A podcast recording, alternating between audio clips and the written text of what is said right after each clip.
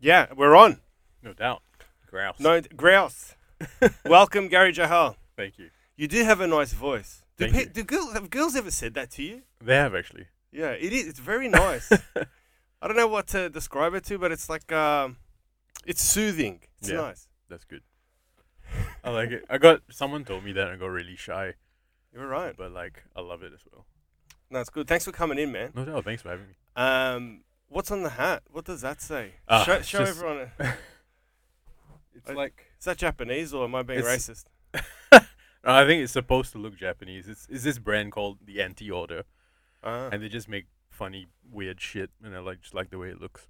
All right, so that's not uh, any sort of language. Nah, it's like it's sort of like the A that they use. Like Okay. on the side, on the side here it says Anti. okay. Was, is that a brand? Yeah, it's like a British streetwear ban- brand. All right. Oh, it's Yeah. br- yeah, right. I fuck. love that shit. Yeah. Yeah, it's good stuff. Is that all they do? Just hats?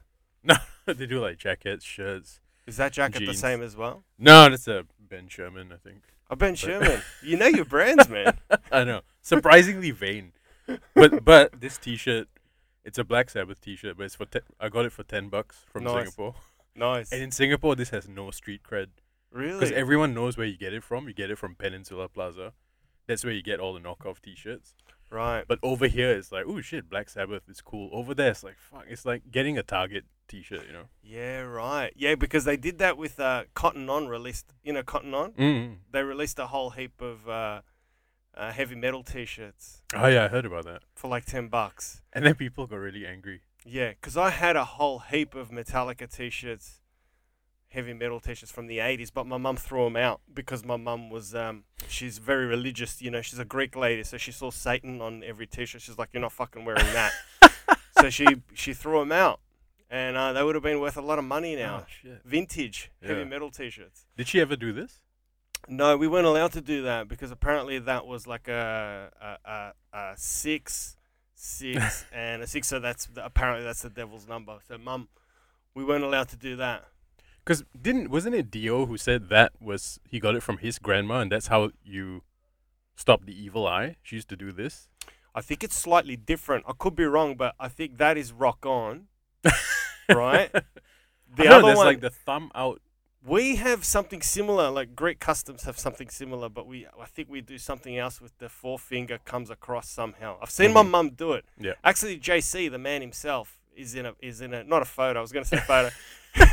He's in an icon picture where he does that to ward off evil spirits, That Jesus Christ. isn't something that- like that. But he does something similar. Yeah. Yeah, Man, he's metal. he's hardcore. Yeah, he is. Uh, are you are you guys like were you gr- raised with a superstitious parents like religious or Superstitious, yeah. Not Yeah. really religious. My mom my mom um we're supposed so Sikh by birth, right? yeah? So just to backtrack quickly, you were you were born in Singapore, In Singapore, yeah. but the same way I was born in Australia with Greek parents, you were Mm. born in Singapore with Indian parents. Yeah, yeah. Right, got But you. my mom, my mom and dad were born in Singapore and Indonesia. Yeah. But they lived. My mom lived in like Singapore, Malaysia, India, so like all over the place. But basically, yeah. Indian. Why did she move around a lot? Like, Her father moved around a lot. was he in the military? No, he Oh. was uh, an accountant, so like su- Oh, super not military, okay. So, but he- oh, but traditional Indian job definitely. so why was he bouncing around a lot? I don't know. He just got to travel for work, and he actually um, apparently got a chance to move to Australia in like the '60s. And he said no. He said he w- he wanted to stay in India, and my mom still regrets it to, till this day. She's Mm. like, "Why the fuck didn't we leave?" Is there, would she have preferred Australia? Fuck Uh, yeah, yeah, Yeah. yeah, definitely. But isn't Singapore pretty cool? I mean, it is, but also like middle class here is way more awesome than middle class there. You guys, um, you put a, you put a lot of value on on leisure, free time. There is like a sin, you know. You take a day off. How dare you? You're weak. You're not working hard enough. The culture. Yeah, unless you're killing yourself. Like, what's this? The first time I ever took a vacation that was longer than a week, I felt so guilty. it was my Australian ex girlfriend who we went to Thailand for two weeks. To me, that was nuts.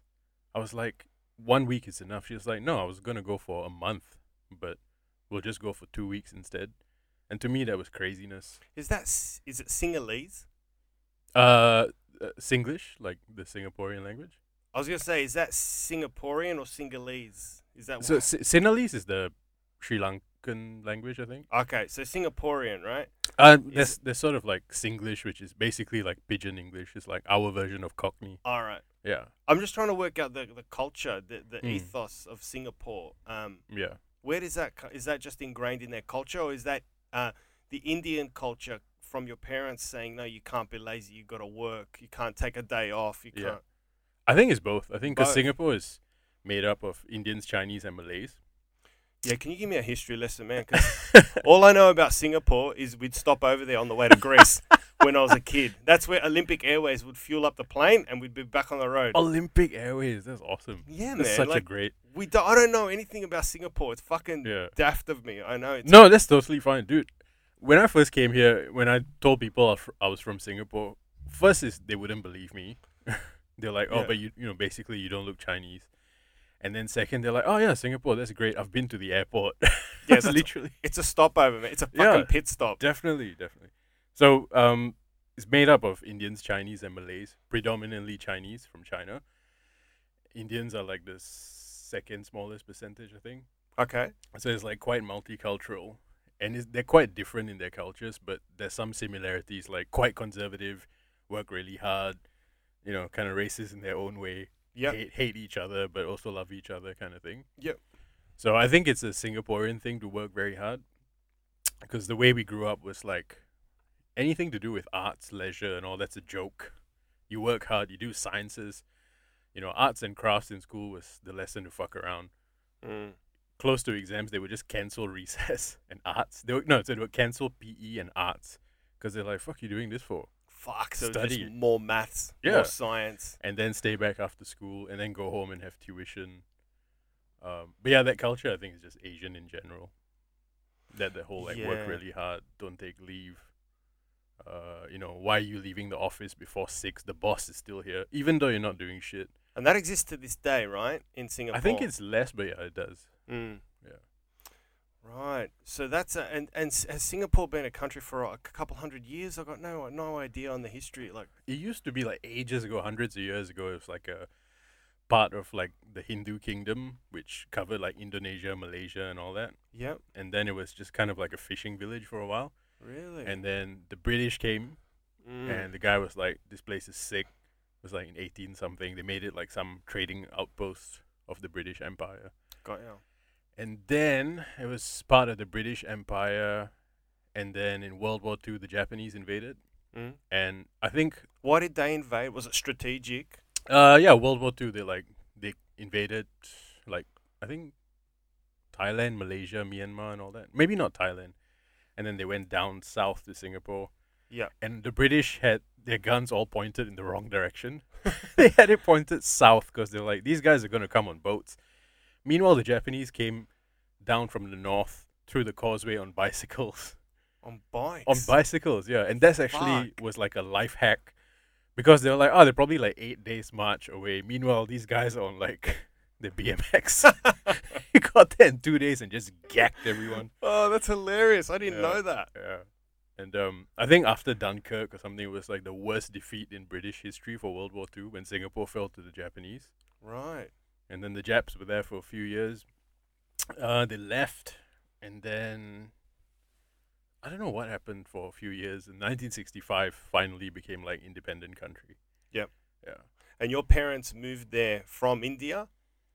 Uh, yeah. My mom was living. She grew up oh, sort of she's living all over. living all over, and then Yep. she got married to my dad, and then they m- moved. Finally settled in Singapore. Yeah. So you come here to Melbourne, Mm-hmm. and one of the first things you realize is how fucking relaxed and cool and comfortable we are in Yeah. terms of, and how big the middle class is. Yes, there's dignity in work here. Yeah. You can be like a like a tradie. A tradie in Singapore is basically an imported construction worker from like a third world country, being paid fuck all, no safety, like no vests or any of that shit. Here you can be a tradie and like have a house. That's unheard of. Traders will have more money than we'll ever have, man. yeah, Yeah. exactly. Th- with the housing boom, especially, Yeah. we call them cashed up bogans. Yes, I love that. Yeah. Cashed up Vogans, yeah. And um You know which other one I like, which I didn't know? Joel Pierce told me. Bricky's laptop. Is that- Ricky's laptop. is the pokies. I think that's great. Ricky's laptop. a oh, man, Bricky's laptop is a poker machine. That's classic. Yeah. Because I, s- I work at the pokies. I see them coming in. They're cashed up to the Yeah. max. They're dressed like shit. They've got shit all over them. Yeah. High vis, but rolls of cash. Yeah. You gotta love the high vis. Yeah. They love to wear it everywhere, isn't it? Yeah, it's, It's their, like- it's their thing. The uniform. Yeah. I like a bit of high vis as well. You do? Yeah. I don't know what it is. It's like you feel more butch. You feel like people respect you. Yeah, right. Because, you know, you don't want to walk around all stuffy in a suit. Not that I own a suit, but, like, you know what I mean? You wear high vis, you feel like. It's like I drive my brother's Jeep, and it's way too manly a car for me, but when I drive it, people give me way. With the high vis. Yeah. And just, the, like, the Jeep is like my high vis of cars. Yeah. They look at me like, oh, this guy probably got chest hair or something, yeah. and they I- give me way. I get out of the way if I see a four wheel drive. I Yeah. don't, I don't play chicken because some of our roads are narrow here in Brunswick. So someone's got to yield. It's a Mexican standoff. It's like Yeah. you drive towards each other, someone's got to yield. I yield to the bigger cars. Yeah. I noticed that driving here, actually, you got a f- few roads like that. Wh- yeah, that's that's that's Brunswick. It's Yeah. old. Uh, this used to be old factories. So they were narrow. Mm. Um, so yeah, going back to uh, uh, what I said before. So you get here, and what age did you come to Melbourne? I was 22, 2007. Yeah. Right, so that's enough of a mind to ascertain what a big fucking difference it is to Oh, yeah. Singapore. So, Big time. so how lucky are we? Tell the fucking world how because I lived in the UK for ten years, and my Yeah. mates in the UK watch this podcast, and they themselves, I kept telling them, there's nothing sweeter than our backyards, our Mm. blue sky, our ability to just see a, a vast sky. You don't see sky in the UK, especially Yeah. across Europe as well. When I was traveling, Mhm. gigging, it's uh, you take the blue sky for granted here. Mm. No doubt. I was going to ask you about the UK. yeah, Um, ask ask anything. What? else. So you did you gigged for 10 years in the UK? Yeah, it What was that like? was brilliant. Yeah. How'd you? I who- keep I keep saying to Axe, it's v- just versatile. It makes you versatile. It didn't make me funnier, but it made me versatile. like yeah, because it's like uh, Monday night you'll do a darts show at a darts pub, so Mhm. it's very blokey. So you got to do some blokey material, Mhm. uh, and then um, Sunday night you'll be um, in, in a village doing like uh, a theater with silver foxes in the crowd and like an older audience. So you Mm. got to be more creative with your material. And then on a Saturday you'll do uh, a bucks party and then and they're all within like 50 60 kilometers of each other so it's just Mm. varied gigs unlike here where you've got you've just got audiences in Melbourne. So you've got the Comics Lounge, you can do your set there, and then you can Mhm. do the same set at King's, and then you can do the same set um, pretty much any room at the Mm. Brunny. But in England, you've got to sort of look at the crowd and assess, oh, they're different here. Yeah. And was there a big like comedy club scene? Yeah, it's huge. Yeah. That's why I went there. You can work every night. Yeah. A lot of people's. I, I worked there as an unknown comic and got paid a decent wage. Yeah. I got by. Yeah. You know, I still had to like um look at the money I was making and budget, but Mhm. it was enough to get by Yeah. just doing stand up. That's amazing. Yeah, yeah, it was great. And that's why I think it's harder to make it here in Melbourne Mm. because the opportunities are so few and the clubs are so limited. Mm. And the distances you have to travel to go to Sydney and Perth and Brisbane Mm. to click all these clubs together to make money i Mm. is very hard. Whereas in London, um, a lot of comics would live in Birmingham. Oh, that's where like all the Indian people are, So, isn't yeah, it? There's fucking Indian people everywhere in England. no, it's They're taken, fucking taken over. everywhere. yeah, uh, they're everywhere. Yeah. Um, but there's cul it's like uh, there's cultures, just it's just a mixture, especially in London. Yep. Um, but you, i- as a comic, you live in Birmingham, and you're three hours by car away from every every single gig. The furthest gig is three hours away, Really, in the whole country. pretty much. Wow. Scotland is the limit. Yeah. So from Birmingham, you can drive up to Liverpool, do a gig, come back. Liverpool's so- got a, Liverpool's got a healthy circuit. Yeah. Then you drive to Manchester. Manchester's got a healthy circuit. Mm. London's got its own healthy circuit. Mm. Then East Country, West Country, they've all got their own healthy circuit. Mm. So that's where uh, I find it more difficult to make it here Yeah. because there's not a lot of clubs. So you got to subsidize your income like I do with a Mm. part time pub job. Yep. Whereas in England, You can be unknown Mhm. and gig every night. Make 100 pounds here, 80 pounds there, Yeah. 150 pounds there, and it just adds up. Were you more happy here or there? In the beginning, there, Yeah. but ultimately sadder because I missed family, friends, Mm. and what Melbourne was. So we Mm-hmm. go full circle back to you. What was your difference? You're very good. what you noticed between Melbourne and Singapore, at- Singapore. At, 22 when you got here? Um, I i- well initially for the first few months I was like extremely homesick, but not not because I could have been in New York and been homesick. I just didn't have much friends and all that kind of stuff over here. But once I got used to it, the differences. I think it's just a better life here. Honestly, I think it's a better life. Yeah. Is there le- there's less pressure? Oh my god, so much less pressure. Yeah, you so much. You can pursue your You guys take gap years? When I found that out, I couldn't fucking believe it. I met Yeah. some guy in uni, and you know he was like, "Oh, I took a gap year." I was like, "What's that?" It's fuck all. That's what gap means. It's fuck all. It was. I want to that- do nothing. Yeah, he was like, "I went traveling for a year," and I was like, "How old are you?" He's like, "19." I was like, "What? You traveled for a year?" And I was like, "Do your parents know?" They were like, "Yeah." They encouraged me. I was like, "What, dude? In Singapore, your parents will beat you if you dare say any shit like, I want to just take a year off from what? High school? High school? Get the fuck into uni, man." Yeah. A- Like- a, gap gap year is a wonderful experience to go and see the world Mm-hmm. and realize how lucky we are i- Mm. in, Australia. I mean, Asi- like you said Singapore was a derivative of uh, the Asian culture being work hard, you got to make Mm. money because they, they just come from impoverished conditions. Yeah. So it's go, go, go. The Yep. same with my parents. They came from poverty from Greece and they're Mm. like, just work, work, work. Yeah. Um, but we now we can afford the luxury of having a gap year where we can go and see these other places in Mm. the world and realize how lucky we are to fucking live in Australia when you see so much poverty Mm. and how hard people have to work just to get a shitty minimum wage. Yeah, definitely, man. Definitely, I, and I think like what Australians do really well. One is like the welfare system. Obviously, there's dole bludgers, which annoys the fuck out of me, and we know a few of them in the comedy scene. Well, yeah, They're they, chronically unemployed, and you think with all that time you write a good set, but um,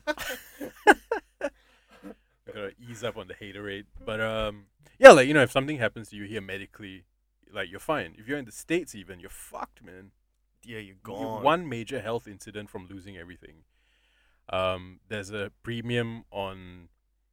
Uh, you guys value free time, like leisure. There's a balance. Yeah. But also, like I realized that people actually died for that shit. The Eureka Stockade, the eight-hour day.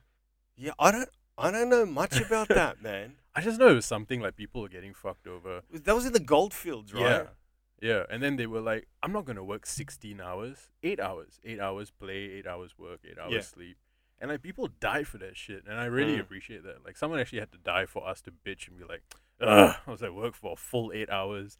Meanwhile, they're like, if you have an 18-hour day, they're like, "Wow, wow, that was light," you know. but um, I think it's good, man. You guys have more of a balance. Yeah. As a comedian like myself, our dream is to what have a 20 minute day, just 20 Oh, minutes, big time, yeah. 20 minutes a, a night, do a show 20 minutes, get Yeah. paid, go home. I hate normal work, like employment. I don't. Yeah, I, I abandoned um, my career from like uh, when I got a degree in like f- e-, economics and all that shit. And I, I aba- actually want to ask you about. I That. abandoned all that. So I work in a pub now part time. yeah. and I hang around um, some interesting characters. Yeah. Uh, but as a comedian, I prefer colorful characters, man. Mm. I just, you know, I hate the suits, the Mm. beige people, the dead behind the eyes, you know? Yeah, but when you say colorful people, though, what about the dysfunction? Because you keep That's what I'm your saying, they're all apartment dysfunctional. really clean and like your life is very ordered. You got your shit Yeah. together. Yeah. But then there's all this dysfunction. Like, do you f- like for me? s- That's you know, like some people in the scene, they're like really fucked up. They got their drug issues or whatever, and like, man, that I feel like that could be me, and that's why I find it so disgust. I can't be in, near that at all. Mm. Even though like maybe you might be funny, I can hang out with you a little bit, but I feel like I'm catching it. I'm catching fuck up. Right. Yeah. No. Do you ever feel that? No. Mm. I feel when I'm at work in the pokies and I see um, junkies fighting over a deal gone bad, um, uh, some addicts hallucinating that there are spiders crawling all over um, him, Oh God.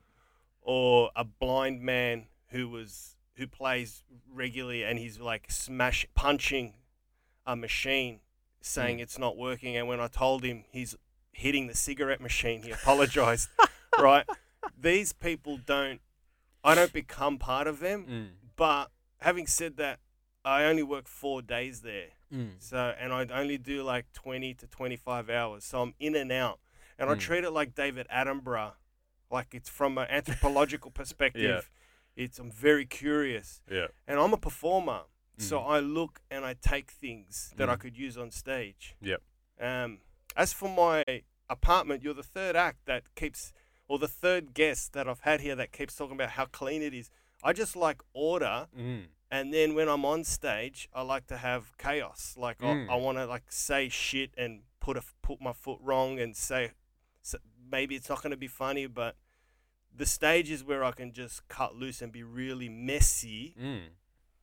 And then off stage, I like to be ordered and disciplined and listen back to a set and Mm. ri- transcribe it and see where I think I can be funnier. I have a whiteboard with all my material written Yeah, on um, it notice that. Yeah. you know so but Yeah. because that makes me th- i feel like if i do that i can be m- way more chaotic on stage because Mm. i've deserved it i have the right to be really creative because i Mm. think creativity comes from a lack of order from a lack of order and, Mm. you know when you just throw it all up in the air and just go for it Yeah, it's like sort of lateral thinking out, you know, Yeah. thinking outside the box and everything.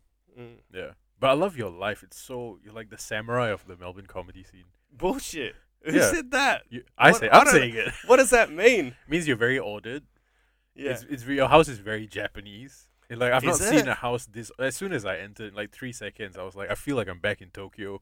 are you serious Yeah, for real, for real. Everything and it's like clean lines, you know, not too much shit. You know how everyone always has we all have shit in our oh, you you won't know no, but we have like shit. You know, some cunt will give you like a dolphin like a dolphin paperweight.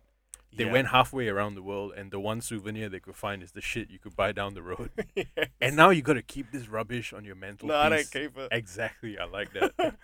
yeah i, I don't- think this is like the most probably most extravagant thing you have in your whole house. And there's probably a story you went to Africa and killed someone or something, and they give you gave you that. Nah, it just looks like it looks like a mix between a female and an alien.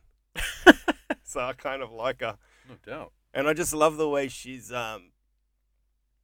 I don't know. When I look at her, I think she's listening, like Mhm. she's interested, and I think that's what I want to try. That's what that's what I want to try and get out of this show. I just want to have a nice flowing discussion See, unedited because I don't like to edit because Mm. that way if you say something and I'm not interested I can tune off and I think that's disrespectful because I'll be like I could just edit this shit out later. Mm, true, I'm like true. no nah, that's not fair. You Yeah. got to be on the pulse of it. It's like a live gig. Yeah.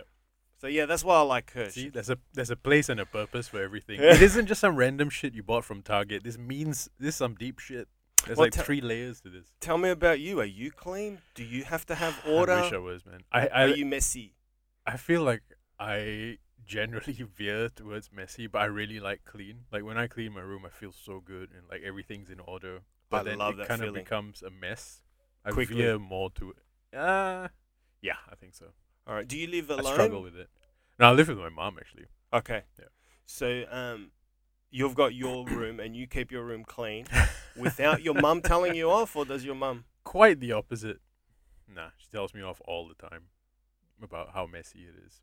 Mm. And but you gotta understand, like her level of mess, like she would come here and love it, but her level of mess is like, you know, if there's something slightly out of place, she'll just murder the neighbors or something.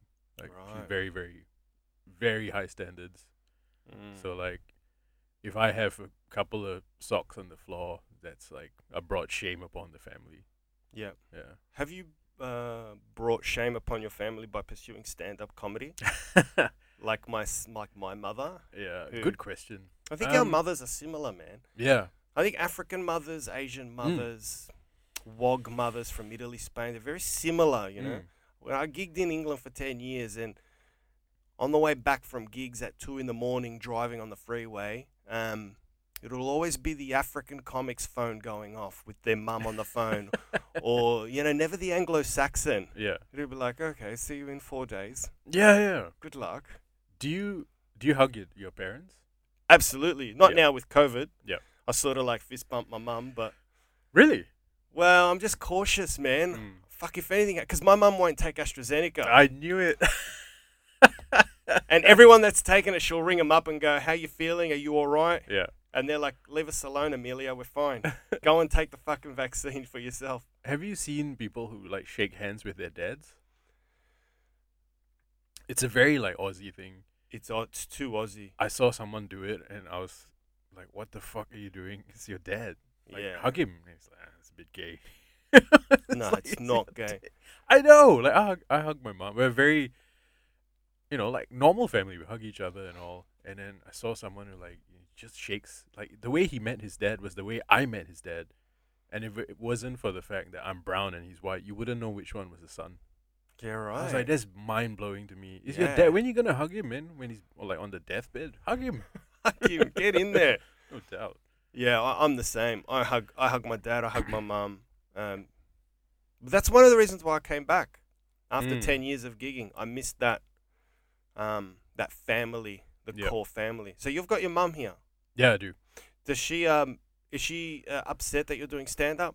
Because my mum is. My mum doesn't understand what I'm doing. She's like, why did Yeah. you leave a good paying job? Yep. To do this shit. And she doesn't understand my jokes because her understanding of English can't go to those depths. yeah. So, She's but has she has she come and seen you crush before? no.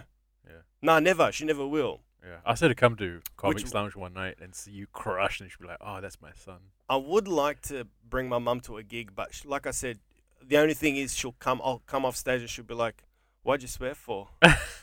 and what's that s- jo- joke about Usain Bolt? That's disgusting. Would she also like? I, I feel like this is also like an Asian parent thing. No matter how well you do on stage, they'd be like, "Oh yeah, that was good, it was good." You you can be the fucking man, the headliner, crush, destroy, and it'd be like, "Good." So how much you got paid for this? Absolutely. How many nights? And they're just mentally trying to calculate the yearly wage versus what you left, and they're like, mm, "I don't know if this is good." Oh yeah, I could ring my mum and go, "Hey mum, I did a football club in July in the last week of. Ju- What did I get for that?" She went, "Which one? Oh, the one in Mildura. Oh, you got three hundred. Yeah. All right. Yeah. Like she always asks. The money? Yeah, Yeah, no doubt. because it's uh, she's coming from a place of fear. She had nothing Mm. when she came here. She was a 19 year old girl when she came to Australia. She had Yeah. nothing at all. So she knows the only way to protect yourself is to acquire assets and money. Definitely, I So- totally get that. Yeah. Yeah, that's where she's coming. So I understand it. So I don't, Mm. I don't attack her on that front. Yeah. But what she needs to understand, but she never will, is that she's built such a life up that's afforded me a luxury of pursuing a creative passion. Yeah. And I think that's the that's the American dream in Australia. To It just is, 100%. Be fucking creative, man, and have a great life, and and not you know just I have a I have a mortgage on this place, Mhm. a and, and that's about it. But I don't spend a lot of money, so I'm Mhm. very minimalistic, as you said before, Mm, with yeah. my apartment. I don't overindulge in much shit, so just do stand up and have fun. You're living the life, man. You're living the dream. You seem very centered. Which But I you're love. living the dream too. Every time I see you, you're like, I'm sure everyone in the Melbourne comedy scene would back me up on this, but you're very, you're, you're a positive spirit in the circuit, right? you're always holding a pint of beer. You're always, you're always happy to see uh, us Yeah. as comics. Yeah. Uh, you know, you're not a negative presence in the industry. That's very true. But also, I know like some people who know me will laugh because, yes, that's true on the on the, on the on the surface, but there's also so much hate and anger underneath all of that. We're comics. We need that. You have do you have juxtaposition. that as well? Do you have like, but see, I feel like with you, if you may allow me to make this observation, like you cr- like you've been you know you've put in the mouth and you've got the skill and the talent and you do the work, so like you've got the good gigs and all that rest. The rest of us are like, and this is no excuse for being a bitch, but there you know a lot of us are like, fuck, this guy got that gig. Why the fuck didn't I get that spot? Oh, that always happens. this yeah. cunt didn't reply. Are you fucking kidding me? You got this person on? Fuck you. You know, didn't Mm. say hi to me at a gig. Like I want your whole family dead. That kind of, do you have that as well, or are you very much like? I, I do, I do, I do have that. Mm. But you've got to do like, you really? you've got to channel it. How do you do that? I feel like this has become a therapy session. Well, yeah. I think the best talk, some of the best talks are therapy. I think when I get angry about what other comics are doing, Mm-hmm.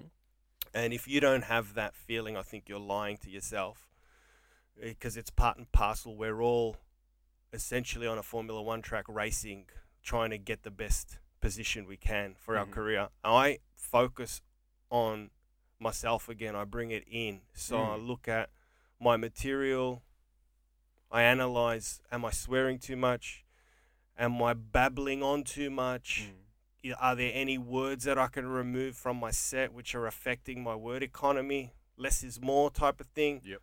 So yeah, I think the anger goes outward to other acts. Like why aren't I getting these opportunities? Yep. But then I, I refocus and go, nah, man, you just focus on what you need to do. Focus on your material. Focus on growing your act. When was the last time you wrote a joke? Yes. When was the last time you you know you got a whole new bit out, and then that will push me to go down to um, Dirty Secrets or Brunny and just Mm. belt out a, a, a new two minute bit, even if it's like a minute or two minutes, anything, just something new that I could then like scratch at and try and grow. Yep.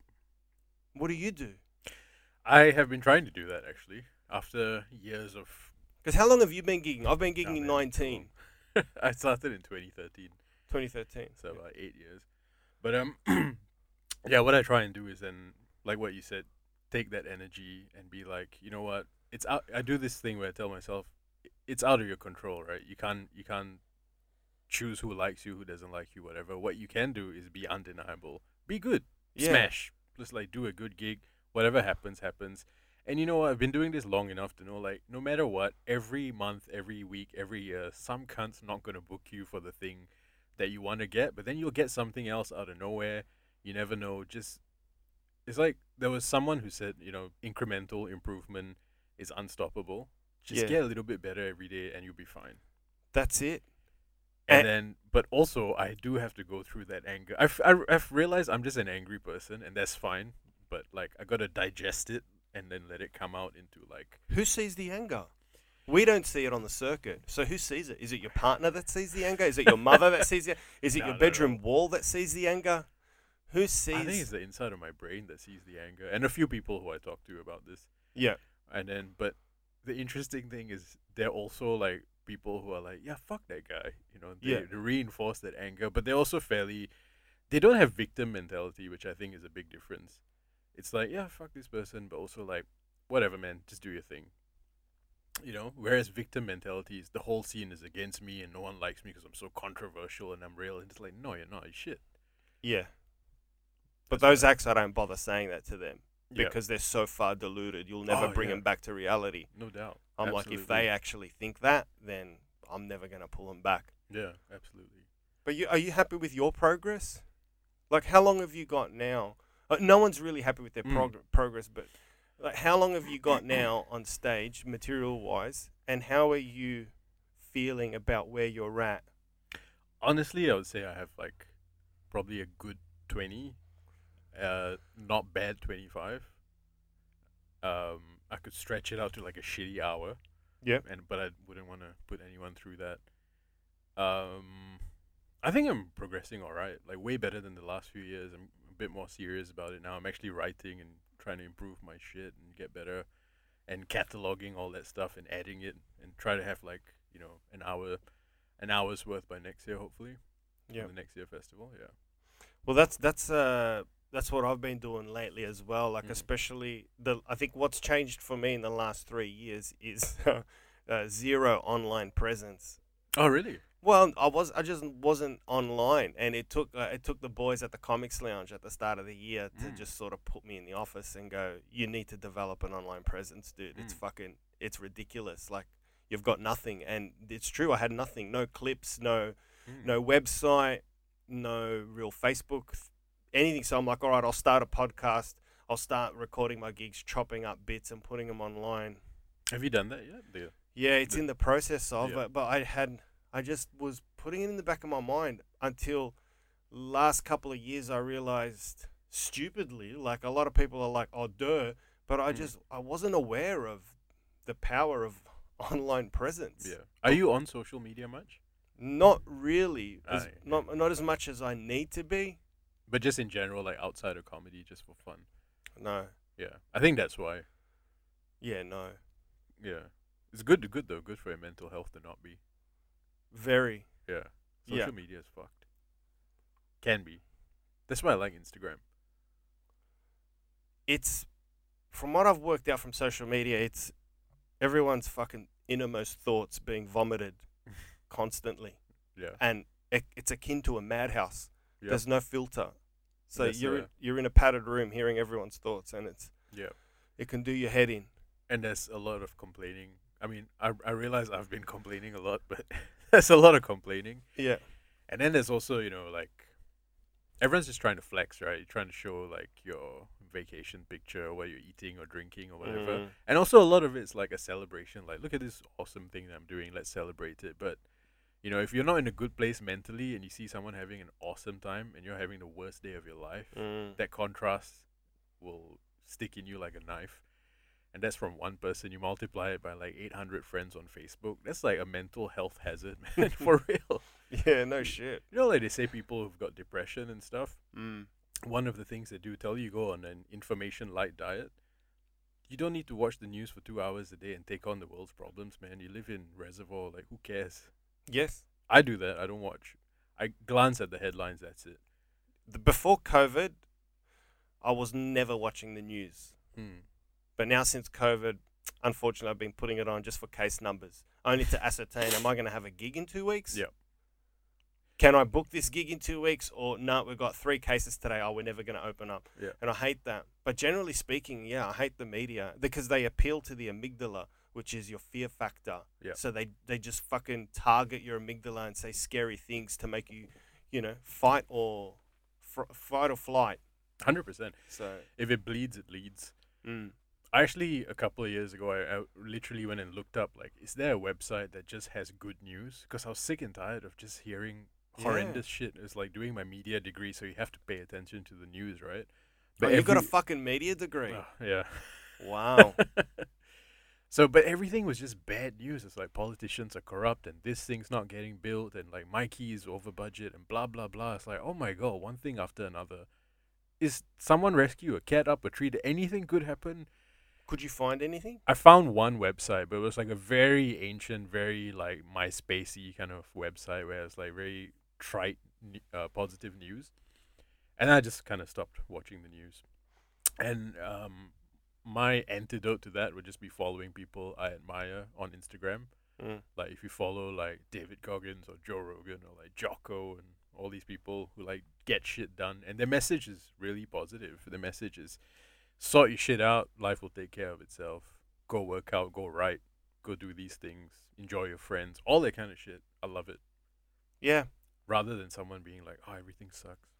Yeah, I was some I think I remember I remember reading a quote from Aristotle that said something along the lines of don't worry about the future. There's nothing that a rational mind can't handle at any given moment. Mm-hmm. And I sort of like take stock in that and put my faith in that and think everything's going to be all right. I'm like I'll, I'll be able to handle any situations that c- that comes my way. Mhm. just don't panic don't put too much pressure on myself but my biggest demon is um, apart, getting rid of the media i think helped a lot uh, just t- tuning it out but also as i don't know whether you get this as a performer Mhm. um, but it's never good enough i hear that voice a lot in my head Yep. um, that bit's not good enough to post um, Yes. don't post this interview you need to edit it so that's when i made another conscious decision that i'm just going to press record and then post everything i'm not going to Yes. edit otherwise i'll edit our interview down to three minutes because i'm like that's all i'm really happy with yeah, yeah. and you, you're fucked man you're putting these uh,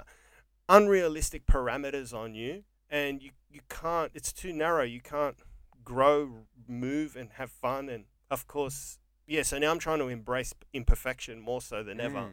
Yeah. do you hear this? Do you suffer the same? Uh, Hundred percent, man. Paralysis by analysis. Is that? That can be my nickname. Yeah, that's your fucking rap track. That's my first diss track. Yeah. Yeah, if I, I, I get I have that bad like to the point where it's probably harming me, because it has to be because, you know, you have it has to be perfect, but it's not perfectionism. Um, I saw a psychologist one of many years ago, and she told me that's black and uh, that's all or nothing thinking, because perfectionism seems to imply there's a perfect and that you're gonna get this done well, whereas it's really all or nothing thinking. Like if it's not the way I like it, it's never gonna be done, and it's never gonna be the way you like it, so nothing ever gets done like I've got so much footage of myself. I've got hours worth, hours. I've not put one clip up since like 2018. Oh, probably like 2016. Yeah, well, how how do you overcome that? Because I, I think we suffer from the same thing. Like Mm. it took me 18 years before I started posting stuff. Yep. 18 years, man. Like, and I'm talking like my stand up clips and Mm. this podcast. It took me 18 years because I, I inhibited myself. I was like, it's not good enough. Mm. And then I was like, it's never going to be good enough. And then I True. started feeling, you know, publish or perish. Mm. And then I had this um, realization that you're not out you're not out there to go and get a million fans, are ya? What what what do I want from this? I'm like, all right, it'd be nice to just have my stuff out there online, and all I want is a, a, a in ten years' time, just have a few a few hundred people as a fan base that would come and visit you at a show and or, Mhm. or a Patreon where a couple where all you need is like 50 people to give you a couple of dollars a month. Yeah. You know, and I there's had something. Patreon. Forgot about You know, that. there, there's all these other avenues. Like it's, and you're not going to impress everyone. Mm. So it's that mentality that I had to shake as a performer because it's so counterintuitive to the process of stand up. Mm. When you get up on stage, you want to crush. Yeah. What does crush mean? Make everyone in the room laugh. Yeah. That's such a difficult thing to do, but a lot of times, good acts, and I've seen you do it, you get up and you just crush. Mm. And then you come off stage and you're like, oh, I- I'll, I'll go online. But going online, you have the same thinking. I want everyone to love this clip. But no, you're going to get heaps of dislikes. But that's the Yes. nature of that beast. Yeah. So you got to distinguish the two and go, it's okay. I'm going to get a lot of dislikes online, but it doesn't matter. As long as I get a few followers as I'm going along, as I move through the years, Mhm. I just keep getting more subscribers. Yep. Even if it's a trickle, doesn't matter. Yep. They're mine. They're my fans. They're used to my sayings. They're used to my ideas. You You, know? should be a comedy psychologist. Well, but It's very no. It's it's true. It's very wise. mm. No, I'm not joking. You should be. It's well, no. Th- but this is just like, don't forget. Like I'm also, I haven't. I'm not cured. Like I'm still Mm. struggling to, you know, put stuff online. yeah, yeah. You know, and and and I envy. Uh, People I, who can just do it. Yeah. I envy people like Lewis Spears, who's who's built up a cult following, Ah, yeah, true. you know, just by fucking putting himself out there. It's Yeah. fantastic. It's interesting how he's done it the reverse way. Like, I can go to the lounge and, you know, do really well, knock on wood, Mhm. and then he's like back engineered it. He's got the fans online, and then got all those fans to come to the lounge. Is that what he does? Well, yeah, he just because he's Ah. he's got such a good following now where um, to his credit he can just um, do a comedy show at any gig and sell tickets and they'll come That's insane. That's like Dane Cook shit from ages ago. Yeah. Yeah. but it's it's inside all of us i think Yeah. because there's someone for everyone out there so someone Do you will th- like you someone will subscribe follow you Do you think so? There's that self-critical aspect, right? Where it's like this has to be perfect before I put it up. It's not good enough, whatever. But do you think there's also that? I don't know if this is an Australian thing. I'm not because I'm not from here originally. But there's that. I don't know if it's humility or like that not wanting to be boastful, where you're like, ah, I'm not gonna put my shit up there. Who the fuck am I? And like, you know, do you get that? Like, you mean tall poppy syndrome yes, exactly. yeah I've yeah, there's a bit of that where there's that voice in my head, and that voice is made up of like all my friends from Singapore, and to to, to their credit, they're actually fine and very supportive. But there's just that voice of like, just imagine like teachers when I was growing up or like peers. If you try and do anything artistic or anything kind of out there, you know, they're like, "Who the fuck are you? What nonsense is this? Shut up, shut up, sit down," kind of thing. And I know it's bullshit. Logically, I know it's bullshit. But when you feel something, it's different. There's a part of me that's like, ugh. Even when I put up like a post about a show that I'm gonna do, like comedy festival thing, I don't just put it up going like, oh sweet. I put it up like, ugh. There's a bit of me that's like, that's so Yeah. gross. but you have to You have to, don't yeah. You have but to. that so to to f- to just to follow that train of thought Mhm. you feel gross when you put a post up Oh, there so gross. advertising a show you're about to do, Yeah. right? It's normal. Mhm. I think it's normal because I've spoken to other comics and I suffer from it, and other comics suffer from it.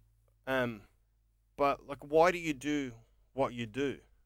Like, why do you do stand up? Is it a pastime just to do stuff, or do you? Is it a deeper enjoyment? I think it started as a pastime. Um, and then I got to really like it, and then now you know, if I can get if I get to gig often, and do well and gig to like large numbers, like I got to in the last festival, I was got really lucky with that. And then the voice inside me was like, "Oh shit! Like you can actually fucking do this, man. You can actually be like a comic with a capital C." And that like blew me away. If I could make a living from this one day, or you know, it doesn't have to be a good living. If I can just do this uh, like fairly often and be happy and get a bit of money, I'll be so happy with it. That's I think what's driving me. Mm. Yeah. So it's not, uh, but it's not so much the n- money or not having to have a day job. It's the it's just fucking awesome, man. With that feeling when you can do like five minutes, ten minutes, twenty or whatever, and then get people in the palm of your hand, and it's a creative thing that you've cobbled together and improved over time, and you can make them laugh, and you're like, "Fuck, this worked!" And I used my brain to come up with that, and like it made all these strangers laugh, and it's like happiness. Like gigs are some of the best places. It's happiness. It's a happy factory. You're not there to like exchange sad poems and snap fingers or whatever. It's you know, it's like I was thinking last night I was at a gig and on the drive home I was like so happy. I felt it was nice to see all my friends and it's like it was fun and you know people laugh and all that kind of stuff. You might have a few beers and I was just thinking if this was any other creative outlet, if this was like I don't know life drawing or like a poetry thing, can you imagine doing poetry every night? I'll kill myself. Well, yeah, you'd kill yourself or you'd write great poetry and have a whole heap of dark friends around you. That I think know you're that would amazing. make me want to kill myself. It'll make even me more. want to kill myself. Yeah. Um. So is it definitive? Does it define you in a way? Is it a massive component of who you are as a person? I think being funny does, but comedy no. Yeah. Yep. Yeah. I I've like. always been Go on. Sorry, you Um, always been. I've always been a funny guy. Um, in school, my teachers used to call me and always complain to my mom. One, very talkative. Two, very disruptive because trying to make everyone laugh. Yeah. But I took issue with my teacher when I was in primary six. She called my mom, and she called me the class clown. I was very offended by that Why? because that implies that I'm the butt of the joke. I'm a fool. Yeah. and everyone's laughing at me, which is so not the case. It was it was a few of us, you know, tomfoolery, hijinks, right? Just cracking jokes. It's like shit, like when comics shit talk, just making everyone laugh. We were all being disruptive, Mm. but the impression she gave was like everyone's just sitting down quietly doing their work like good Asian kids, and I'm over there waving my hands, being a moron, and that's what I don't like. I'm not a fool, and I'm not stupid. Uh, I don't take myself too seriously, but I don't like that. I'm not the butt of the joke. That's a Mm. big chip on my shoulder that I have. Mm. So like being funny actually means you got to be smart to be funny, generally speaking Absolutely. even if you do foolish looking stuff like mr bean i think is one of the most brilliant shows ever it's very underrated but it's physical comedy there's no words it's one of the funniest things you'll ever see and it's funny universally everywhere around the world there's no country that's banned mr bean I remember reading an article in the UK of the first person, I can't forget his name. I think it was Eric Idle that Mm. witnessed Rowan Atkinson do the very first Mr. Bean spot at an open mic comedy night Mhm. many, many, many years ago. And he said he was watching something special. Yep. Yeah, it was magic. it's Um, brilliant Y- It is. Yeah. It's, he, but he's a, Rowan Atkinson is like a, a, he's a beautiful mind. Like he's a very intelligent human being. So yeah, he went to like oxford or something yeah, he's very intelligent. So yeah, to absolutely some of the best stand ups are very yeah, when they make it look stupid, they're actually Mm. very clever people. like well, they're classic monty python they do Mm. some ridiculous si- silliness uh, but they're not fools Mm. it takes intelligence to do that So you took offense when they called you a class clown, your when teacher. my teacher framed me as the class clown, because also it wasn't like she called a few of us, a few of our parents, and then you know you call the parents, that means like you're gonna get a hiding and come to school next day all fucked up. But she kind of tweaked the narrative to make it look like everyone's just studying hard, and this Johal is just out there he's being the class clown, and I st- uh, what that still stings, man. That was like yeah. I don't know twenty something years ago, and I miss Jacobs, you bitch. Sorry, I'm so bad on your show. No, it's good. It's good to hear. Um because I, I she had was also wonderful in other ways. May she rest in peace. I don't know. She might be alive. Who knows? I I went through my grade six report card, Mm. um, which my mum kept in a photo album, Mhm. and one of the comments was from my teacher was, uh, "John must not tease other children in the playground," and yeah, I was offended at that because I was like, there was I wasn't trying to tease him. Mm-hmm. I was trying to roast them to to get laughs. Yeah. So right there and then at at, at, at in grade six, How old is grade six? um, fuck, I don't know. I'm not like Mm. I Is it don't like know. 12, 13? Maybe Okay. not sure. Grade six, but yeah, way back then I was trying to solicit laughter. Mm. Were your parents funny? Are they funny? my parents aren't funny, but they would always, uh, yeah, neighbors would come. I know from a very young age, I knew where I wanted to go Mm-hmm. because neighbors would come over, and then as soon as they left, I would I- imitate them in front of my Oh, parents, really? and my parents would laugh and find it funny. So that's when Mm. I was like, all right, I like this. This is what I can do. Nice. Interesting. Yeah. So to go back to you, I wasn't called a class clown, but I was called, yeah, teasing other children. Mm. And I'm like, I'm not really teasing. I'm trying to get laughter. So Gross. Busting balls. busting balls, man. Yeah. I'm, just, I'm relax. working. There was no circuit, so I'm just Yeah. trying to create a gig. so, do you write? Actually, sit down and write? No, not really. Um, I used to initially when I started. Because I ask everyone that comes on the show how they write. No doubt. I know. and That's why I prepared for this. Because I watched Matt O'Neill and someone else on the show, and I realized I have no clue. And then I thought about it very carefully. Everyone's got a process, Yeah. even if it's just subconscious Mm. daydreaming. That's still writing. Oh, 100%. Yeah. So I used to write it out verbatim and try and remember it like a script, but that kind of fell out of favor after a while. So now my process is if I think of something, I'll get out my phone, Google Docs, and Mm. just write like a couple of lines would be the premise. And then I'll do something else and I'll have another line. I'll kind of put that in. And it's basically like, you know how you have minutes of a meeting? It'll be like dot points, and that's the bit. Okay. And then you'll take it up on stage and you'll riff and try and Yeah. follow that structure. Yep. Okay. Do you record the set? I record, And but then- I've listened to maybe seven out of Yeah, you got, hundreds. you've got to you've got to suck it up and listen, my friend. You've got to listen Yeah, no back. doubt, we have definitely. to. Definitely, it does actually really help because the seven times that I did it, it improved my material a lot. Yeah, I reckon it's so hard to do, man.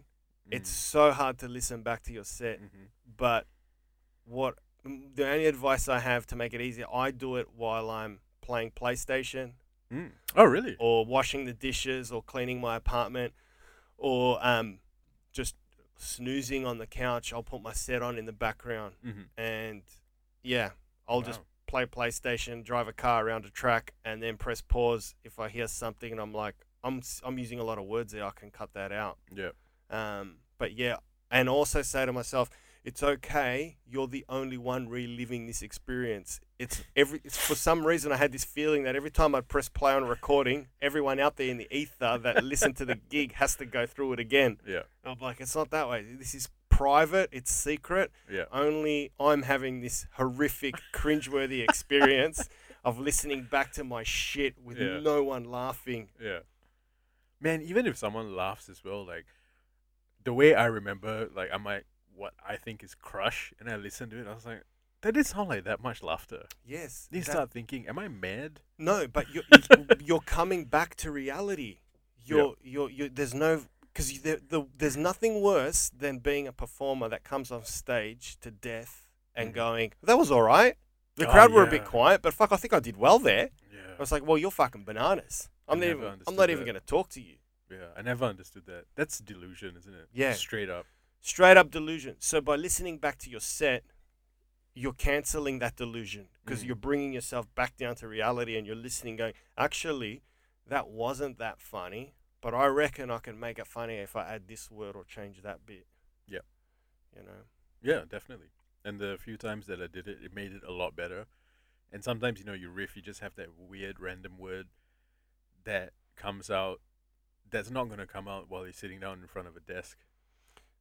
It's it doesn't happen for me. Yeah, me neither. I don't know why. I think there's there's no magic. It's a vacuum. I feel like normally the way I come up with funny shit is like either I think about it or I'm just shooting the shit with friends. And I'll say something ridiculous. And then I'm kind of like, oh shit, that might be a bit. Just grab the phone quickly, write that Mm. premise, and go work on it later. The closest gig to me is the Brunny. Mhm. Even when I'm not gigging, I'll go there and just watch. Mm. and that starts my creative juices bubbling away Mm. and just watching all these acts with their great ideas that don't hit, hit, miss. I think, oh yeah, I could sort of see where they were going, and all of a sudden it just I go back on my material. So it's that incubation period. Yeah. That's why I think if you've got nothing to do. And you're not gigging anywhere, it's probably better to just go to a gig and sit up the back and just watch Oh yeah. rather than go and see a trained professional. I'd Okay. rather go see open mic because it's just loose and Interesting. yeah, just it's not correct. It's not right. It's just vomiting creativity left, right, and center, and that just it's a brainstorm, and that that just generates all this wild creativity inside me. Mm. But if I go see a professional like Jamoan, I'm seeing beautifully structured, quality material, and it's just making me sink deeper into my chair, going, "I should give up. Yeah, yeah, This yeah. is too good." this No doubt. motherfucker's good. So Do you ever do like cross training for the mind? nah. Yeah. What is that? So like, Like Sudoku? yeah, so- yeah. Oh something- really? I mean, it could be, but it could be like like one of the things I try and do is like I'm like, okay, I gotta make sure I read because you know your mind's gotta be sharp. You gotta be able to put together sentences and shit. I'm saying Mm. shit on stage or I'm trying to write, so I should read. I don't know if it actually helped. Honestly, I think maybe just hanging out with my friends, having a drink, and just making fun of their shirt probably has. It's, uh, it's going to be a lot better than like Salman Rushdie's. I'm reading Satanic Verses, and it's like wonderful. It's a creative work and all that. But like, I'm not gonna like. I'll joke about how this cunt wrote a book and someone wanted to murder him in a country where no one reads. Like that's what I would say. Yeah, what did he do you did you read the satanic verses? I'm halfway through it. Yeah. You're halfway through it. Yeah. What compelled you to read it? Just to s- um, I bought it at a like a op shop for like six bucks, really? and it was super banned in Singapore. Like a lot of stuff was banned, and I was like, "Fuck, I gotta read this. See what the fuss is about." And I like him as a writer anyway. I like his stuff. Um, he does like magic realism, which is uh, just interesting shit to me. So this was but yeah, what does he uh what's his gripe? What does he do in satanic verses? Does he basically diss on Islam? Um, he doesn't actually. He he kind of mentions Cuz like- Iran wanted him dead, right? Yeah, the Shah wanted to kill him.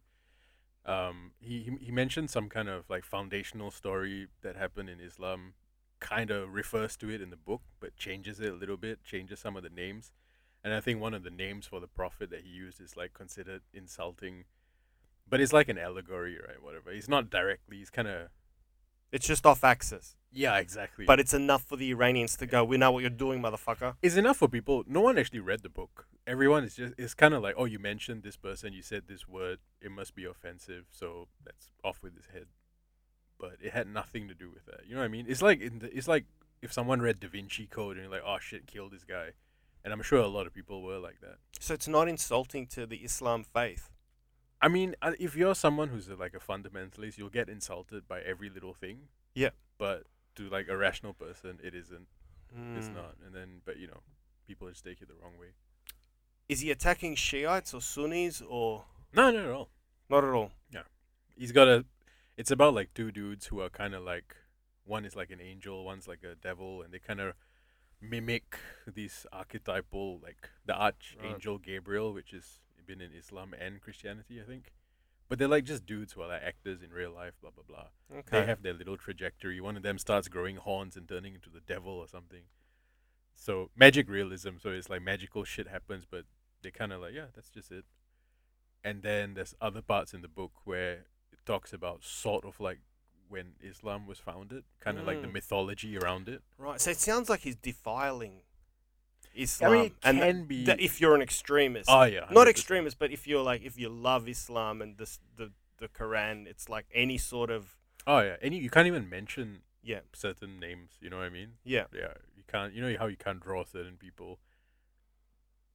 yeah. Yeah, like you can't draw the prophet or whatever. No, you can't draw Muhammad. Yeah. That's well Charlie Hebdo, exactly. and they're still fucking doing shit like that. They're Yeah. crazy, Those guys are nuts, man. nuts. But um, yeah. So I thought reading satanic verses would help. Nice. I mean, I don't Anything know. for a vocabulary. Yeah, I guess so. You know, I used to be really into like English, as in like in high school. Um, so when I went to national service, I brought my thesaurus to camp.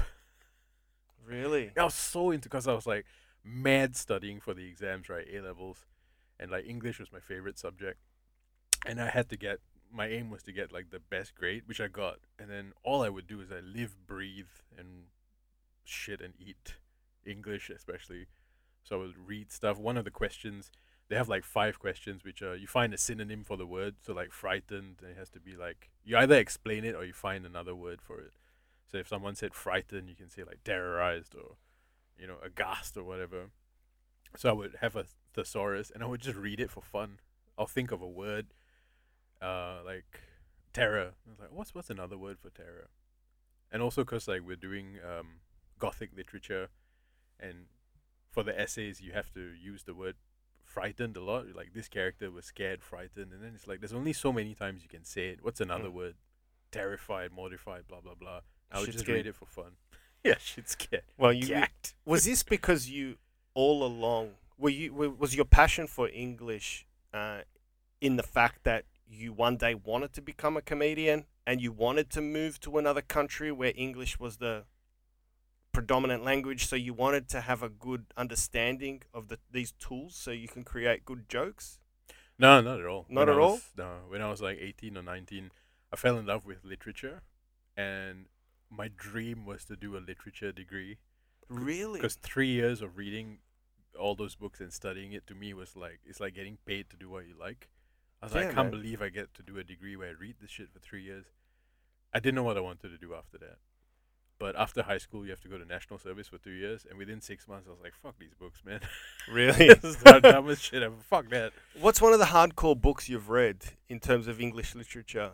For me, it's uh, Tolstoy, War and Peace. Fuck. I actually That's, fu- I uh, read that in wow. Brisbane when I was doing a week at the sit down comedy store. Holy shit! You Yeah. read that outside of school, like just for fun. Just I wanted to read it. Wow. I'm like I want to read the biggest fattest fucking book, and I knew Tolstoy War and Peace was like because that Yeah. the day someone insulted me saying uh, you you talk too much. It's War and Peace. You're Yeah. all War and Peace, and I didn't know what that meant. Yeah. And then I Wow.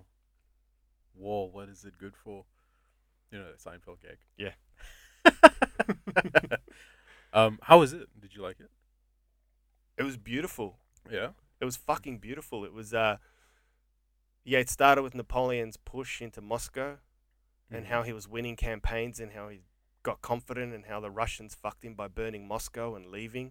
Oh, so it's based on like real events. Yeah, Oh, wow. into into uh, yeah interwoven. Yeah. And then there's a love story happening o- off um, with this young ballet dancer. I forget her name, and she was marrying one of the czars. And yeah, man, it was Was Tolstoy Greek? Russian. Okay. Oh yeah, the Russians write intense books. Yeah, Crime and Punishment. yeah, they're hardcore. Yeah. Yeah. I don't think they can do like um, yeah, Disney like um, A like Rolls- Jumanji. if, We like- don't do this stupid shit. if a Russian wrote like a children's book, all the kids would die at the end. Be sent parents sent to a gulag. Three little pigs would be like tried for crimes against the state. and hung. Oh man. Oh, for sure, man.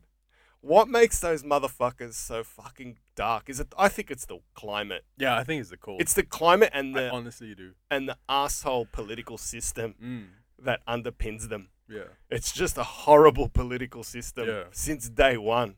I think in Russia you can't be not a hard person. Man or woman, you have to be hard as nails. Hard as fuck. You get eaten alive, man. Absolutely. In World War Two, they didn't have enough guns, so they distributed guns and ammunition to every second person. And as you Oh my dropped, you God. would find a gun. As if Holy you got shit. shot, your bullets would become available for another soldier. Oh my god. They lost like 50 million people. They were Jesus. lemmings. They just fucking because they had such a big population. But yeah, they, they're Wow. cold. and that's just in the psyche. That's that's in their like, you know, someone would have known someone whose cousin, brother, uncle just got killed in like several wars. Yeah, and you contrast you contrast Russia to Greece, where I'm from. That's what's Mhm. in my blood.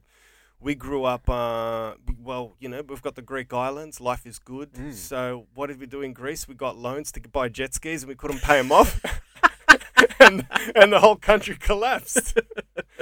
like the biggest fuck up they made in Europe was when when the European Union became one. Mm-hmm. Greece was given a AAA credit. Yep. And before that, Greece had a horrible track uh, credit rating. Yeah. But once you join the European Union, they rub off your old credit score and give you a triple plus, which is Europe's. So we were allowed to borrow money. So the banks in Greece just borrowed money Yeah. and they gave it to all these fucking Greeks who bought jet skis, Porsches, Really? celebrated summer.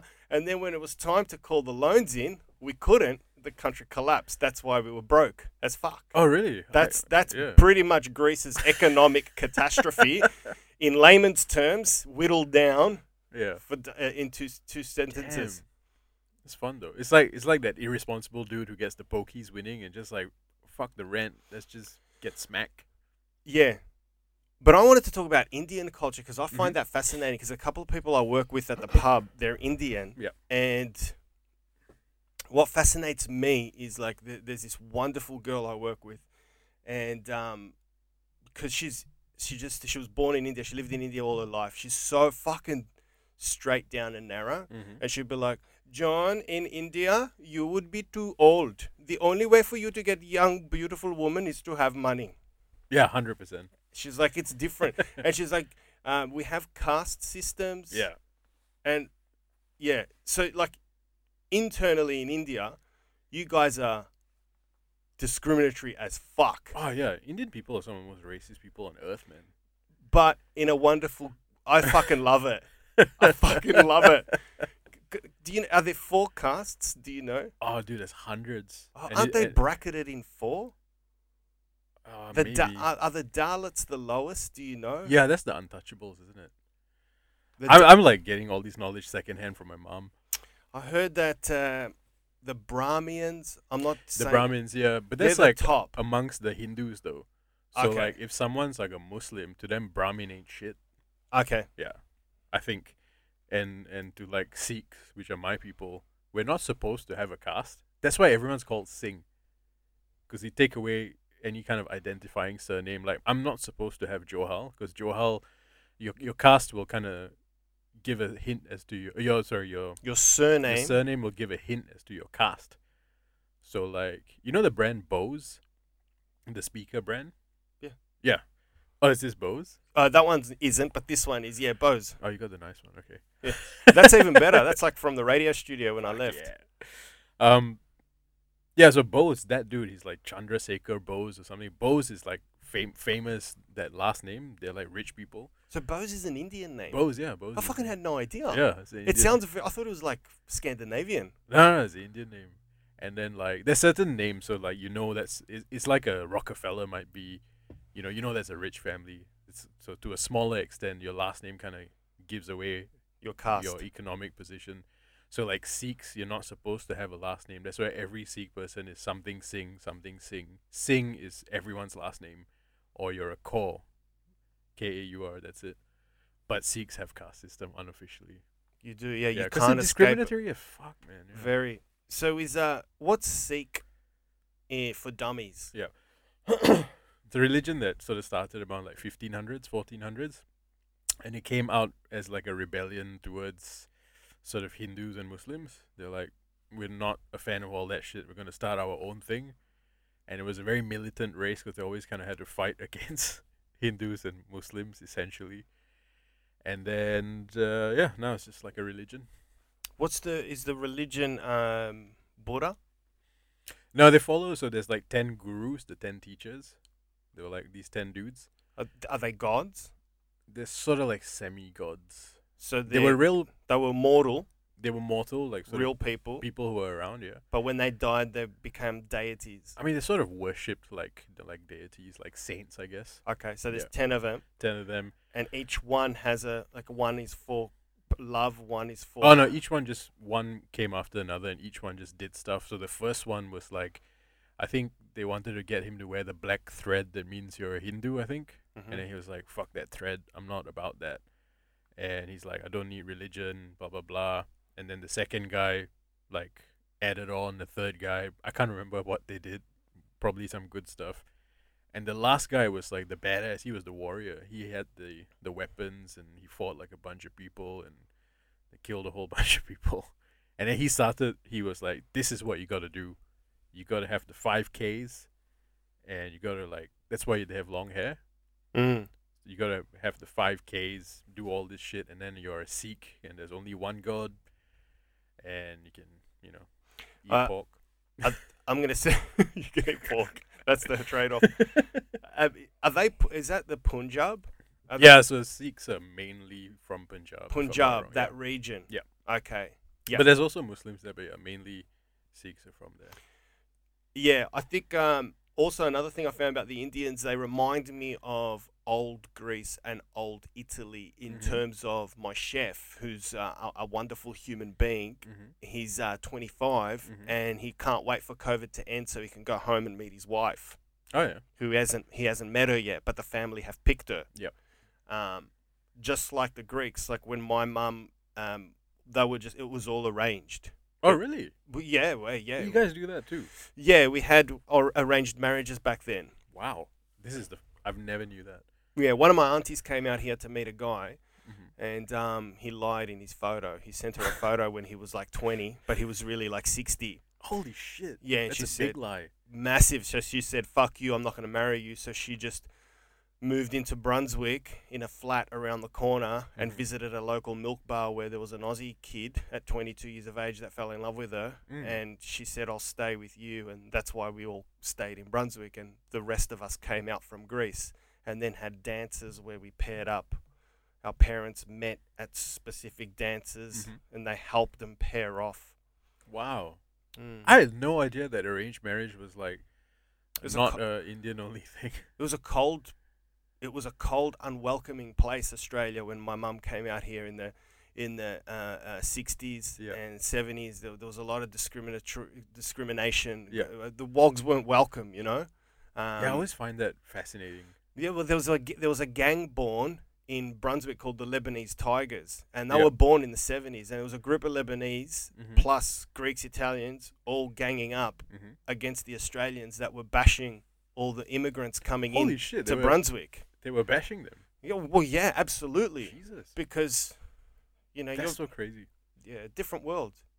Yeah, But it, it just repeats in cycles. That's why it's all fucking Like stupid. tribalism, It's isn't it? it's fucking all stupid. Like there's a new wave now, and it's probably the Sudanese that are copying it. And then yeah. you know, um, I'm sure in 30 years it's going to be another culture that's going to cop it. Who Yeah, that because when stu- the the Vietnamese, I'm sure they had some issues as well, yeah, absolutely. and and like I don't know whoever else. The Indians don't seem Indians seem to have escaped escaped the whole thing though. Yeah. I wonder why. Um, who knows? But um, yeah, it's interesting. I think uh, that's Australia. Mm. I think it's just uh, Australia reminds me of watching someone's set that hasn't worked out yet, but it's coming together. That's such a great line. You know, like this country, it's still def- finding itself. you Yeah, know? true. it's got to say sorry for its past, and it's got to s- look forward to what it's going to become. You know, Australia does feel kind of new. very fucking new, man. Mm. 200 years, Mm. right? Look at America. Although if you say that in like certain parts of inner city Melbourne, they'd be like, "You can't say that. It's been around for fifty thousand years." But you know what we mean. Yeah, I'm talking about like post. Yeah. Do you ever? I, you know what I admire about you? You say "leb" in your set, and then which is fine, and it gets like a great laugh, and I don't give a fuck, you know. But like, man, with Melbourne comedy, there's so much like woke horse shit, Yeah, and then like some people kind of get into trouble. They don't really. But online, I, I- you know, that's a good thing that you're Yeah. not on Facebook because some of the shit you see people just going on for days about nothing, and it's like go write a set instead of just getting professionally offended every second day. yeah. If anyone's got a problem, they come up to me. I mean, I Do you ever has you ever got any shit? for Yeah, anything? always, always, Really? Okay. absolutely. I mean, I was at Fairfield, Dave O'Neill's gig. Yeah, Grandview. Grandview. I did Grandview. Yeah. And um, it's um, the pub's owned by a Lebanese family. Oh. And I did my Lebo joke. Mhm. And at the bar, uh, she came up to me. She goes, "You know, um, you know, I'm Lebo." And I'm like, "Yeah, but you know, when I say Lebo, I'm talking about those fucking Lebos. You know, the Yeah, ones yeah. that are on ice, the cooked ones." She's like, "Yeah, I know what you mean." Yeah. Because we grew up with Lebanese Yeah. in as neighbors, and yeah, there's a difference between Lebanese and Lebos. Yep. That's the distinction I'm trying Yeah. to uh, not make, but it's a, it's an assumption I'm making. Yeah. So that's how I get away with it. I love it because, like, you know, when you do that bit, it's a great joke, and like we all know what you mean. You know what I mean? That's no- Yeah. but you know, like some people, they just want to get offended. They just hear the word and they're like, all right, this is what you mean. You said that word, which ties into this. Mm. If you say faggot or something, that means therefore you mean this. Doesn't matter if you, you weren't using any hate. And I feel like you're so fearless, man. You've got like, and you do like the retard voice. You know Yeah. the one about the kid, with the bicycle. Yeah, I do. Well, see what happened to me once I, I had, when I did, yeah, like you can't, when you do mushrooms, you go so deep inside your psyche. And I remember when I was on a mushroom trip, I had nothing but love for everyone and everything. Mm-hmm. And I'm not talking about love in terms of possessing it like a partner, having a Mhm. partner, s- that sort of love. I mean, like unequivocal love of everything that we're all connected somehow, that we all came from a massive explosion 14 billion years ago, from a single infinite point in space time to all this now. Mhm. There is a connection. There are the atoms that make me up and make you up, make the table, the chairs. We're all made of the same particles. If we were to open a pantry, the universe is flour, eggs, water. That's what we are. Mm-hmm. And I'm like, I'm going to say on stage whatever the fuck I want because I know deep down inside I've searched myself. Yeah. There's no hatred. Yep. But if I had a profound mushroom experience and had a voice in my head like Hitler's going, fuck the black people, then I'd be really concerned Yeah. but I have nothing but love for everyone and everything. Yeah. So, and also I that think that comes across. also live and let live, like let let people be, like Mm. you know, I I, I don't know about you, but stand up comics, we're some of the most liberal, open minded people you will ever meet. Yeah. Because we're exposed to so many different ideas on stage. Yeah. And different people as well. Mm-hmm. So I get a buzz when I go to family functions and I hear um, family members, cousins, friends just not understand trans people and diss on them. Mm-hmm. And I start laughing like, what have they got Yeah, to do yeah. with your fucking existence? Yeah. Like, what are you afraid of? Yeah. and I push the envelope just to see wh- what's in their head, how Mhm. they're tuned. Yeah. Why? Why so much aggression towards someone that's different to Mm. you? No doubt. you know? I think also like we're so liberal that when when you meet someone who's like crazy or doesn't believe in like I don't know the moon landing or something, we just don't really give a fuck. It's like oh that's just kind of funny. Like everything is through the lens of like that's funny. You don't take shit seriously. Like I don't really care. Yeah. One of my old w- the pub where I worked at the not the head chef, the other chef, the sous chef. It's called the sous chef. One below. Mm-hmm. Uh, she reckons that um, yes, the, it's flat and there's oh no my god! yeah, and and there's no such thing as space. Wow. Yeah, Space is so- fake. I'm fucking pouring beers, and one of my managers comes up to me. She goes, "You know, I won't mention her name." She goes, "You know, blah blah blah in the kitchen." I'm like, "Yeah."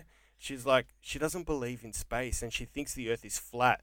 And I'm like, "Holy fuck! I've hit the jackpot!"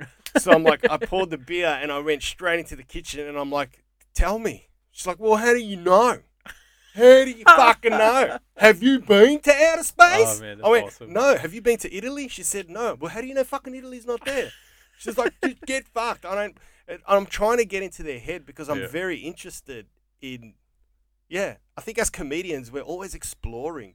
Mm. We always want to. I think it's as a comic and as a human being, you should always be pushing people um, as to the why. Mhm. You know, But you don't get emotionally invested. And I get don't angry. get. Yeah. Sometimes I do, but I try and back away. Yep. Like I read Mein Kampf Mm. to work out why Hitler hated the Jews. Yeah. You know, like that sort of under like I want to know why he just fucking wanted to kill so many of them. Where do you just get it from Dimmocks or? Yeah, Dimmicks. just don't have In it on public Elstonwick. transport. It doesn't look good on public Holy transport, shit, can you especially a imagine walking shaved around- head like me. yeah, walking around with Mein Kampf. Yeah. Holy shit. Uh, not a good idea uh, to uh, yeah read it with a baseball cap and a rainbow scarf, and just call it research. Oh man, it's and you live in Brunswick as well. It's like the most unmind comfy Yeah. suburb. But yeah, that was uh yeah, he came from angry. He came from an angry place. He was angry, man. The, know? the chef, the sous no, chef. Hitler. Oh, him. Yeah. yeah, he, he was quite angry. he, so- he came from anger, and it's like before. You know how we talked about have we had all this. You, we uh, we have anger as comics about other comics and what they're doing and Oh, how yeah, come I'm not true. on that gig. Well, yeah, just like that can go that can that Mm. anger can um, become exponential if you don't channel it into something else like your work and That's produce so it, true, man. you know. And that's what fucking Hitler did. He goes, I hate him so much. I just fuck, but rather than just Yeah, that's actually a really interesting point because at the end of the day, like it would have come from a deep, deep sense of dissatisfaction and anger, right? He wouldn't have just kept going in that way. Like he wouldn't have. He could have just been a dictator who's like, "All right, let's aut- the autobahn is a great idea. Let's just Yep. make other cool shit." cool and would shit. Germany yeah. would just be awesome. Like all the Scandinavian countries are just like chilled out places. Mm. No one in Sweden is like, "Let's take over Denmark," you know. No. I think they they were Vikings, right? But I I think they got it out of the system. they got it out already. of their system. got it out. Yeah. They go, The we've done enough Vikings- raping for a few thousand years now. Let's leave took it enough there." shit from the British. Now we're Yeah. all rich. We got IKEA. Like we got meatballs. Who needs anything else? yeah, exactly. you know, apparently the Vikings used to get on mushrooms and go berserk, like Yeah. the berserkers. I find that so crazy, man. I can barely f- look at my phone when I'm on mushrooms. Absolutely. How do I you just kill someone? yeah, I would approach if I was on mushrooms in a battlefield, I'd put my gun down and try and hug him. Or try and do something poetic like an interpretive dance by putting a flower in the barrel Mm. and like raising it up and go, we can, s-" and then a bullet would go through my fucking brains, I reckon. like it's the last thing I want to do, and and especially like in Vietnam where soldiers in the jungle were doing mar- marijuana. Mm. Like I couldn't imagine a more profound paranoia experience Oh my god! Yeah. than being stoned in the jungle with the Viet Cong coming up from underground Mm. shooting at you. Like fuck that. yeah. Do you know Hitler's troops were on amphetamines? Yeah. Definitely. The Blitzkrieg Yeah. because the Poles couldn't stop them, Yeah. and the Poles were like retreating over Yeah. six days, and they were like, "These cunts aren't resting. Yeah. What the fuck's going on? They're having no time out, no smokers, nothing." it's because they were on um, Yeah. Fucking crazy, man. they were burning the glass Barbie Yeah. No in doubt. the Panzer. See, you can be a meth addict and be productive. You can- Just join the army. They, they could have the, the Poles. Unfortunately, all they had to do was put up some cash converters as they were retreating, and the Nazis Oh, man. would have sold their tanks and trucks to get. Do you ever just walk into cash converters and you can just feel the junkie energy? Like even though none of them are in there, you're like, this is not a happy. This is not where happy transactions. Yeah, You know, to quote a Louis C. Like whatever comic, this is where dreams come to die. yeah, man. this is like cash converters. you look around, you see the souls of objects. yeah, that- this is just like you look at it. That's like four lives destroyed. yeah, that man. toaster was the last thing he sold before he killed himself. Or, like it's not a good energy. yeah. Where are you at life Mm-hmm. if you take a toaster to cash convert? Like, Seriously, it's done. I feel like there's such extremes. It could, on the one hand, be like your life is absolutely shit. You've lost everything, or you could just be like a uni student moving and like I'm just gonna not gonna have bread anymore. true, true. Yeah, it's so extreme.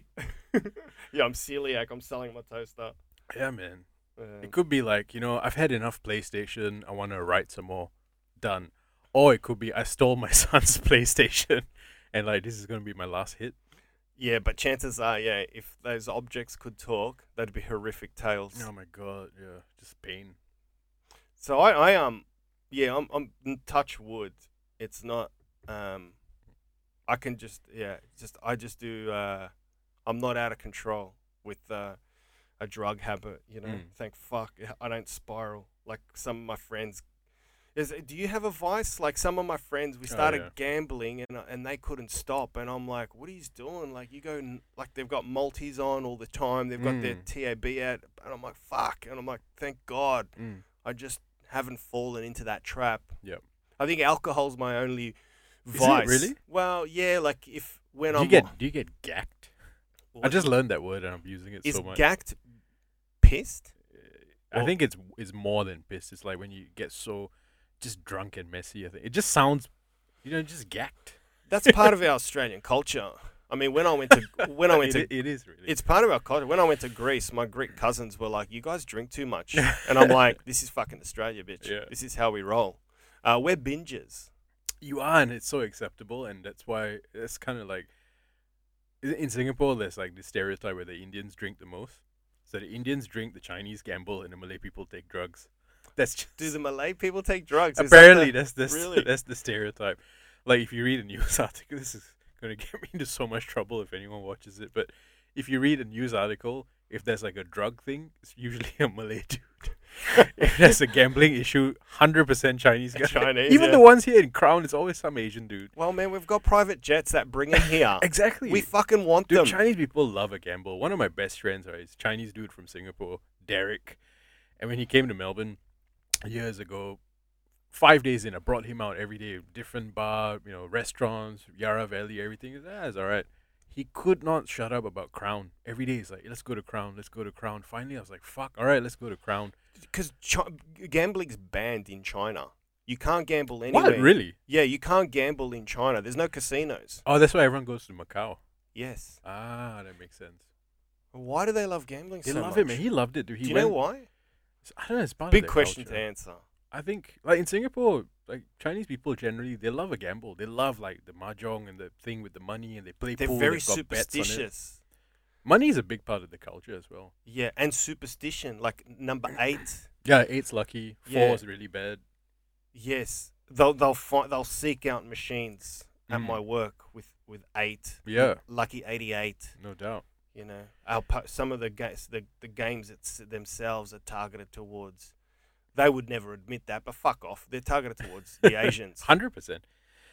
I'm not sure if this is deliberate. I think it is. Like Penfolds, bin eight, bin eighty eight. They sell so much better with the Asian market. Wow. You know, I work in a bottle shop. Anything like the Penfolds bin 138, if the 136 is better, it doesn't matter. 138 is what someone would buy. You're going to give someone a gift. You give him, you would give bin 8. You give the luck. Yeah. Even if it's a $50 bottle, you can buy it for like 600 because it's got 8. Why is the eight? I don't know, something in the Chinese n- numerical system. Like eight's Ah, lucky. right. And then four, I know why four is considered bad luck because the, the word for four sounds very close to the word for death. Right. So they don't like it. Interesting. Yeah. Yeah. Whereas like Indian people don't really give a shit. Like just drink. Yeah, Indians like their alcohol. yeah. I know that's my advice. My- it's so stereotypical as well. this girl I dated um, ran a bar in the city, and when they'd they'd have Indian nights, and it was that's a um, bad idea. heavy on the whiskey, Yeah, black label. black label, and Yeah. green, Oh really? which is my one of my favorite yeah, blends. Yep. Um, but yeah, yeah, whiskies. They love their whiskies. they do. Mm. One of my um my sister's best friend used to be a flight attendant, and then she would always ask her, "Why is it after Air India flight?" You go to duty free and black label is just sold out. She's like, why do Indian people like it? And I have no idea. I don't know what it is. Because it's one better than red. You got to go one up. It's one up, but also it's not too expensive. You know, fifty bucks a bottle, you get fucked up, Yeah. but it's not shit. And I don't know, maybe it's the Indian macho thing where it's like, yeah, black label, reds for pussies. Yeah.